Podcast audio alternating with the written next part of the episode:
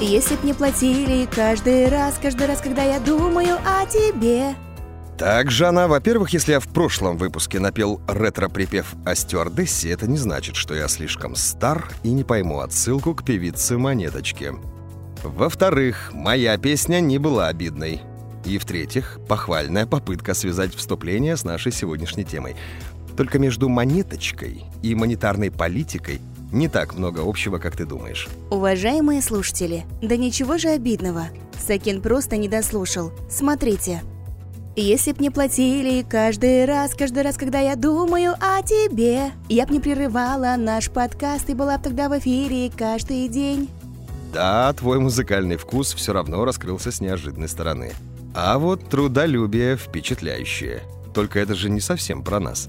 Ведь мы в компании Freedom Finance учим людей, что для зарабатывания денег можно не только работать каждый день по несколько смен, как ты собралась, Жанна. Финансовая грамотность предполагает также эффективное вложение уже заработанных свободных денег, чтобы в итоге получать от них хороший пассивный доход. И лучше всего это возможно делать на фондовом рынке. Но сейчас не об этом, давайте уже начинать. Всех приветствую! Как вы поняли, сегодня мы познакомим вас с монетарной политикой – а помогать нам будет особенный эксперт из Москвы. Друзья, к нам присоединился Игорь Клюшнев, сооснователь инвестиционной компании Freedom Finance и заместитель генерального директора. В компании Игорь Викторович возглавляет департамент торговых операций. Под его руководством работает команда трейдеров на американском фондовом рынке. Сам Игорь инвестирует и активно торгует зарубежными акциями с 2007 года. При этом для души разрабатывает и проводит обучающие мастер-классы и курсы а также стал соавтором книги «Фондовый рынок США для начинающих инвесторов». Игорь, вам слово. Здравствуйте, дорогие слушатели. Здравствуйте, Сакен Жан. Спасибо, что позвали. Выбрали интересную тему, очень актуальная для современных рынков. Давайте начнем. Супер. Итак, монетарная политика. Что же это такое и чем она важна для инвесторов? Более полное название монетарной политики – денежно-кредитная политика. Обычно она проводится на уровне целой страны или объединения стран, вроде Евросоюза. Ответственность за реализацию этой политики берет на себя Центральный банк или похожая государственная организация. Если сказать совсем сжато, монетарная политика – это совокупность больших целей и способов их достижения – за счет выполнения поставленных целей Центробанк старается контролировать экономику, стимулировать ее или замедлять в условиях перегрева. Тем самым он создает предпочтительные условия для работы банков и бизнеса и финансового благополучия граждан. Также в ряде случаев Центробанк стремится регулировать курс национальной валюты. Давайте разберем детально, что я имею в виду. Игорь, Жанна, расскажите об основных мерах денежно-кредитной политики, которыми оперирует Центробанк. Да, конечно. Только простите, еще небольшая оговорка.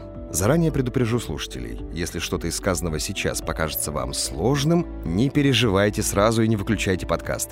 Мы постараемся к каждому моменту вернуться и постепенно объясним на более простых примерах, зачем все это нужно. Игорь, продолжайте. Да, так вот, э, в узком смысле монетарная политика сводится к управлению процентными ставками и денежной массой в экономике. А, смотрите, а, во-первых, на стороне инструментов у регулятора есть процентные ставки. Тут много нюансов, но давайте скажем вот совсем просто. Существует базовая ставка, под которую сам Центральный банк дает деньги в долг ниже стоящим коммерческим банкам. В зависимости от выбранного политического курса Центробанк может эту ставку повышать или понижать. А, чем выше базовая ставка, тем дороже заемные деньги будут для банков а значит и для конечного потребителя. Банкам же нужно зарабатывать на выдаче кредитов, это их основной бизнес. А поэтому, чтобы успешно возвращать долг Центробанку и оставаться в плюсе, банки устанавливают в качестве ставки по своим судам базовую ставку и закладывают надбавку сверху. А в итоге, если базовая ставка в стране высокая, то высокими будут, конечно, и ставки по кредитам для компаний населения. Но, кстати, и вознаграждение по депозитам а, тоже будет выше. А верно говорить, что базовая ставка также косвенно влияет на валютный курс? Да, абсолютно. А, ведь мы уже поняли, что она делает большие массы денег дорогими и дешевыми. При прочих равных, чем выше процентная ставка, тем больше становится число инвесторов, которые хотят инвестировать э, деньги под высокую ставку. А это как раз отражается на стоимость национальной валюты. Но частично, так как очень важны и прочие макроэкономические факторы. Платежный баланс, дефицит бюджета, инфляция и прочее. Хорошо. Во-вторых, Центральный банк также регулирует объем доступного денежного предложения за счет операций на открытом рынке. Например, Центробанк может регулярно выкупать с рынка государственные облигации своей страны. В этом случае в экономику вливаются существенные денежные потоки, обычно десятки или даже сотни миллиардов долларов каждый месяц. При этом покупка гособлигаций также ограничивает их доходность, что тоже влияет на ставки кредитования. Совокупность низкой базовой ставки и предоставления ликвидности рынку за счет операций на открытом рынке называют количественным смягчением от английского quantitative easing или по-народному QE. В определенных условиях регулятор может решить наоборот продавать рынку свои запасы гособлигаций. Здесь ситуация будет обратной. Деньги из экономики будут изыматься, а доходность госбумаг начнет расти. Да, спасибо, Жанна. И, наконец, третье. А, Центробанк устанавливает для коммерческих банков нормативы по резервам. А, регулятор говорит банкам, какую часть от всех депозитов клиентов они должны обязательно сохранять на руках, ну или точнее на корреспондентских счетах ЦБ, а, а какую часть могут пустить в оборот, а, то есть выдавать в виде кредитов или проводить на эти деньги другие доходные операции. Это также влияет на объем доступных заемных средств и еще на краткосрочные кредитные ставки, под которые банки занимают деньги друг у друга для различных операций. А иногда еще и на ставки ипотечных кредитов, автозаймов и других потребительских суд. Да, как я и предупреждал, пока звучит сложновато. Но это потому, что мы озвучили лишь несколько инструментов денежно-кредитной политики – Давайте же теперь разберемся с целями и поймем, зачем центробанки применяют эти меры. Как вообще это все связано с жизнью простых людей, таких как мы с вами? В действительности цели у денежно-кредитной политики довольно простые и логичные. Они в любом случае направлены на поддержание экономического роста и финансовой уверенности населения. Своими действиями Центральный банк стремится контролировать, во-первых, ценовую стабильность. Это нужно, чтобы цены на товары и услуги не росли бешеными темпами, а деньги, наоборот, не обесценивались. Видите, уже связано с обычными гражданами. Это может сказаться банально на том, сколько вы потратите денег при походе в магазин. А еще на сохранности ваших сбережений. Если говорить экономическими терминами, то речь здесь идет о контроле инфляции. В идеале многие центробанки стараются застабилить инфляцию на уровне 2-3% в год – чтобы цены росли, но при этом рост был незначительным, прогнозируемым и никого не шокировал. Это условие сопутствует здоровому экономическому развитию. Если инфляция слишком низкая, что отражает слабый рост экономики, Центробанк снижает базовую ставку и вливает в экономику деньги. Что это дает? Кредиты становятся дешевыми, денег много, граждане начинают все больше тратить на потребление. Растет спрос на товары и услуги, Растет производство и всевозможная экономическая активность, падает безработица. Есть еще один аспект. Ставки по банковским вкладам при этом тоже становятся низкими, а значит держать деньги на депозитах простым людям максимально невыгодно. Это отличный стимул для инвестиций. Люди начинают искать доходные возможности на фондовом рынке, поэтому в периоды низких ставок и денежных вливаний акции активно растут. Если же инфляция высокая, Центробанк, наоборот, начинает повышать базовую ставку и постепенно изымает деньги из экономики. Так деньги становятся дороже, депозиты выгоднее, вместо потребления стимулируется сбережение. Это будет продолжаться, пока инфляция вновь не снизится до целевого уровня. Кроме слишком низкой или высокой инфляции, регулятор также старается предотвратить дефляцию. Это явление, когда цены товаров и услуг падают, а деньги дорожают. Ценовой стабильностью и экономическим ростом здесь даже не пахнет. Жанна, поможешь с другими целями? Спешу на помощь. Интересно, я Чип или Дейл? Неважно, продолжим. Во-вторых, Центробанк пытается сохранить стабильность курса национальной валюты. Согласитесь, для населения это тоже важно. Ведь зарплату большинство граждан получает в местной валюте, поэтому плохо, когда ее курс часто скачет или вообще постоянно сильно падает.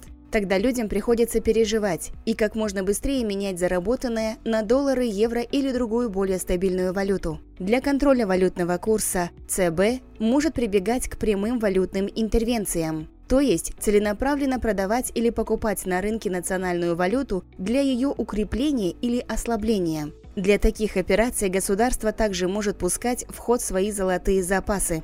Жанна, ты, если и Дейл, то только Карнеги такая ты дружелюбная. А уж работу твоих чипов мы любим всем сердцем. Игорь, что-то еще о целях?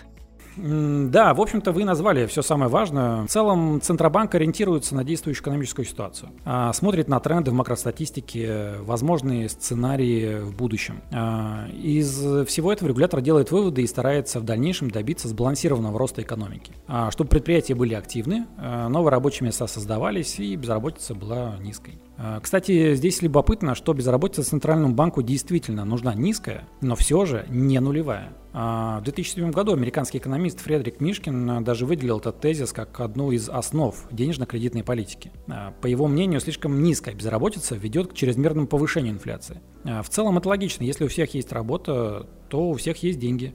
Получается, их ценность в таком случае должна падать, а спрос на товары и услуги расти. И это ведет к инфляции. Значит, здоровой экономике нужен определенный процент населения, для которого деньги сохраняют ценность. А в целом, да, Центробанк э, смотрит на рост экономики и, повторюсь, старается сделать его сбалансированным, э, чтобы страна не стояла на месте, но и не перегревалась от э, излишней активности. Правда интересно. Спасибо.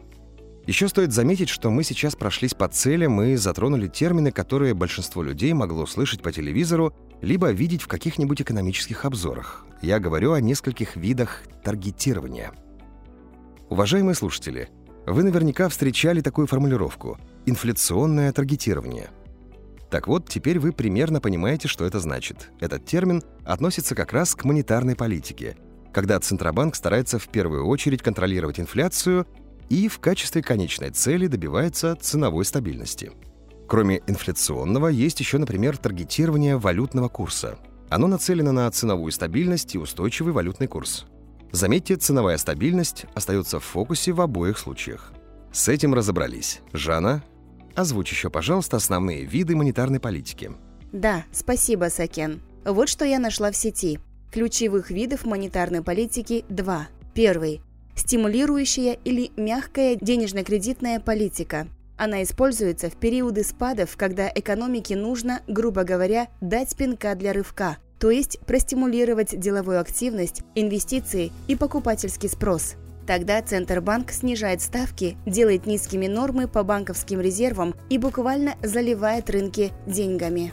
Второй вид сдерживающая или жесткая монетарная политика. Применяется, когда экономический рост разогнался слишком сильно и появилась опасность гиперинфляции – в этом случае регулятор повышает нормы резервов для банков и процентные ставки, а также начинает продавать свои запасы ценных бумаг и забирать деньги из свободного обращения. Денежный объем уменьшается, Спрос на кредиты и товары падает. Это ведет к нормализации цен и возврату объемов производства к оптимальным уровням.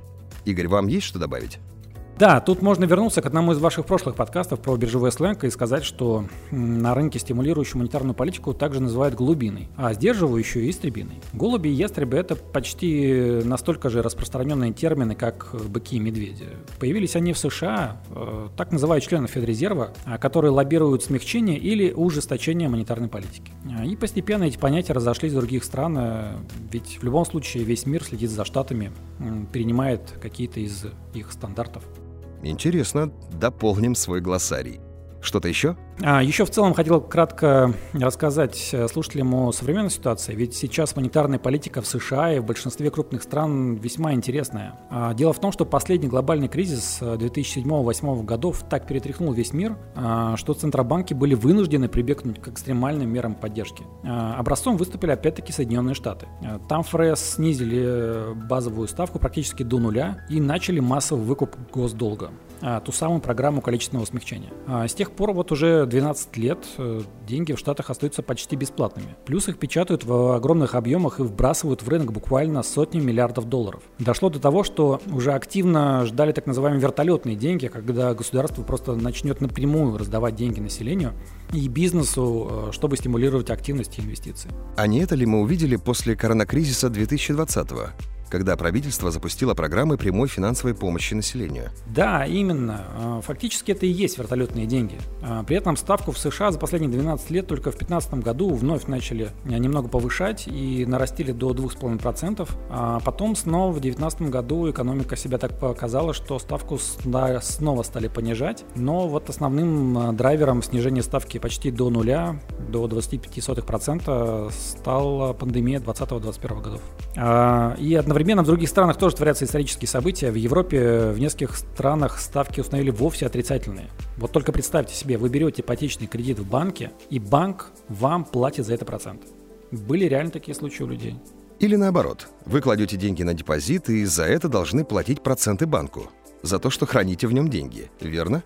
Да, также в Японии всю монетарную политику лихорадит. Там ставка тоже отрицательная, ситуация совсем неоднозначная. В Великобритании QE продолжается. И даже при такой повсеместно мягкой денежно-кредитной политике штатам годами не удавалось добиться целевой инфляции на уровне 2%. Вот только-только в 2021 году наблюдается всплеск, и то многие экономисты говорят, что это временный рост, и сворачивать стимулы еще рано. А, но хотя бы что-то сдвинулось. Прогресс восстановления ВВП и занятости могут подтолкнуть ФРС к плановому ужесточению денежно-кредитной политики в ближайшем будущем. А рынок ждет, что к концу 2021 года ежемесячный объем выкупа активов могут замедлиться. А вообще только вдумайтесь, э, с 2009 года на рынок пришло уже абсолютно новое поколение, миллениалы, которые другого рынка вообще не видели. Они могут понятия не иметь, что в Штатах когда-то была ставка 5, 10 или даже больше 15%. И тем не менее рынки продолжают работать, экономика развивается и в текущих условиях, конечно. Поэтому основной посыл э, здесь такой. Не стоит сильно паниковать, когда вы слышите, что ФРС может в течение нескольких э, лет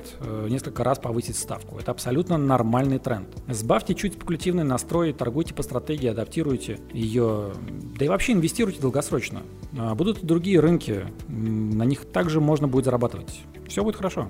Отлично, Игорь, спасибо вам большое за позитив и интересный взгляд. Я еще дополню, что совместно с монетарной политикой государство также всегда проводит так называемую фискальную или бюджетно-налоговую политику. Как понятно из названия, она сводится к управлению расходами и доходами госбюджета, налоговыми ставками и всем связанным, но это уже отдельная тема. Хорошо, спасибо большое, Жанна. Давайте потихоньку заканчивать, а то подкаст вышел длинным. Игорь, благодарим, что были с нами сегодня. Впереди у нас много классных тем. Надеюсь, обсудим что-нибудь еще. Да, охотно. Я всегда готов поговорить о рынке. Благодарю всех, кто подключился. А, главное, изучайте новое, занимайтесь с удовольствием своим делом. Такие инвестиции обязательно окупятся. Всего доброго. Друзья, братья и сестры по интересам, компания Freedom Finance прощается с вами до свежего выпуска. Вы слушали подкаст «Кто тут инвестор?». Всех вам благ, и пусть эти блага растут по принципу сложного процента.